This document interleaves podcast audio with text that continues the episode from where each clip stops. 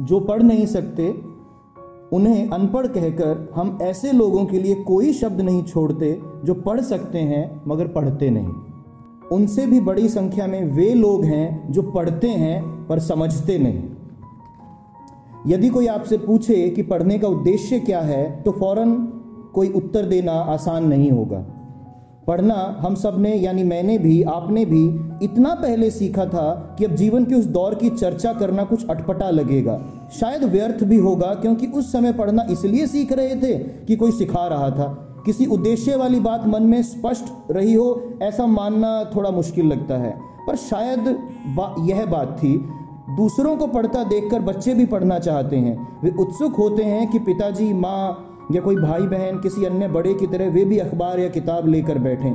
कई बच्चे पढ़ने की मुद्रा का अभिनय करते करते स्वयं पढ़ने लगते हैं, भले ही उन्हें पूरी वर्णमाला न आती हो और न ही किसी ने अक्षर लिखने व उसकी ध्वनि मुँह से निकालने का अभ्यास कराया हो। बचपन में किसने कैसे पढ़ना सीखा, इसे लेकर आप कई निजी कहानियाँ सुन सकते हैं। इन कहानियों से इतना तो सिद्ध हो जाएगा कि बच्चे पढ़ना चाहते हैं, इसलिए सीख लेते हैं। पर हमारा प्रश्न कुछ अलग है। पढ़ने का उद्देश्य क्या है? अभी तक आपने इस पुस्तक का पहला पैराग्राफ पढ़ लिया है। आपने इसे क्यों पढ़ा? इस प्रश्न को कुछ अलग तरह से यूँ भी पूछा जा सकता है, आपको इस पैराग्राफ को पढ़ लेने से क्या मिला?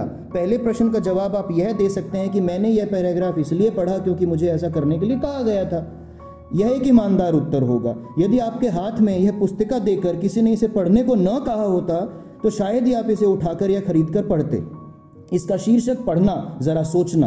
काफ़ी अजीब सा है।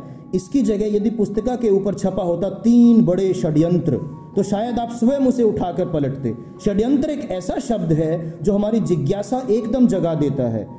जब हम इस शब्द को पढ़ते हैं तो यह जानने की उत्सुकता हमारे मन में पैदा हो जाती है कि षड्यंत्र किन लोगों ने या किस लक्ष्य को हासिल करने के लिए रचा था। ऐसी उत्सुकता पढ़ना, जरा सोचना जैसा शीर्षक पैदा नहीं कर सकता। अब दूसरे प्रश्न पर आए। इस पैराग्राफ को पढ़ने से आपको क्या मिला? आपको याद होगा कि हम इस पुस्तिका के पहले पैरा की चर्चा कर रहे हैं। शायद इस प्रश्न का उत्तर देने के लिए आप उस पैरा को दोबारा पढ़ें। इसके बाद आप ऐसी कोई बात कहेंगे कि मैंने पैरा को पढ़कर यह जाना कि लेखक मुझसे पढ़ने के उद्देश्य पर सोचने के लिए कह रहा है। कहीं ना कहीं लेखक की उपस्थिति पढ़ने में शामिल रहती है। यह एक छोटा सा, मगर महत्वपूर्ण निष्कर्ष हमें मिला। ज़रूरी नहीं कि यह निष्कर्ष हमें पढ़ने के हर उद्देश्य से परिचित करवाए, किंतु यह एक बड़ी शुरुआत वह ज़रूर करवा रहा है। इस शुरुआत में यह बात छिपी है कि हम जो भी पढ़ते हैं, वह किसी न किसी ने लिखा होता है। अब हम इस बात को ध्यान में रखकर इस पुस्तिका को एक नया शीर्षक दे सकते हैं, पढ़ने के रहस्य।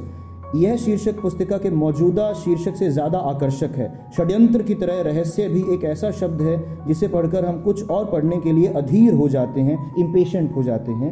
पढ़ने का रहस्य यही है कि उसके ज़रिए हम लिखने वाले के मन की बात जान सकते हैं। लिखने वाला हमसे बहुत दूर रहता हो या बहुत समय पहले मर चुका हो तो भी हम उसकी बात जानना चाहते हैं। आपके नाना की लिखी हुई कोई चिट्ठी किसी तरह आपके हाथ लग जाए तो आप उसे अवश्य पढ़ना चाहेंगे।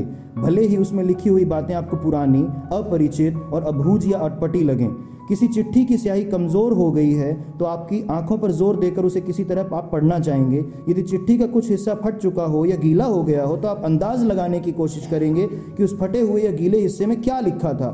चूँकि अब हम अपने दिवंगत नाना से संपर्क नहीं कर सकते, अगर वो नहीं है, इसलिए उनकी चिट्ठी को पढ़ने और संभाल कर रखने के लिए विवश हैं। पढ़ना एक खिड़की की तरह है, जो फ़िलहाल बंद पड़ी है, मगर हमारे प्रयास से खुल सकती है। जो पढ़ नहीं सकता, उसके लिए वह खिड़की बंद ही रहेगी।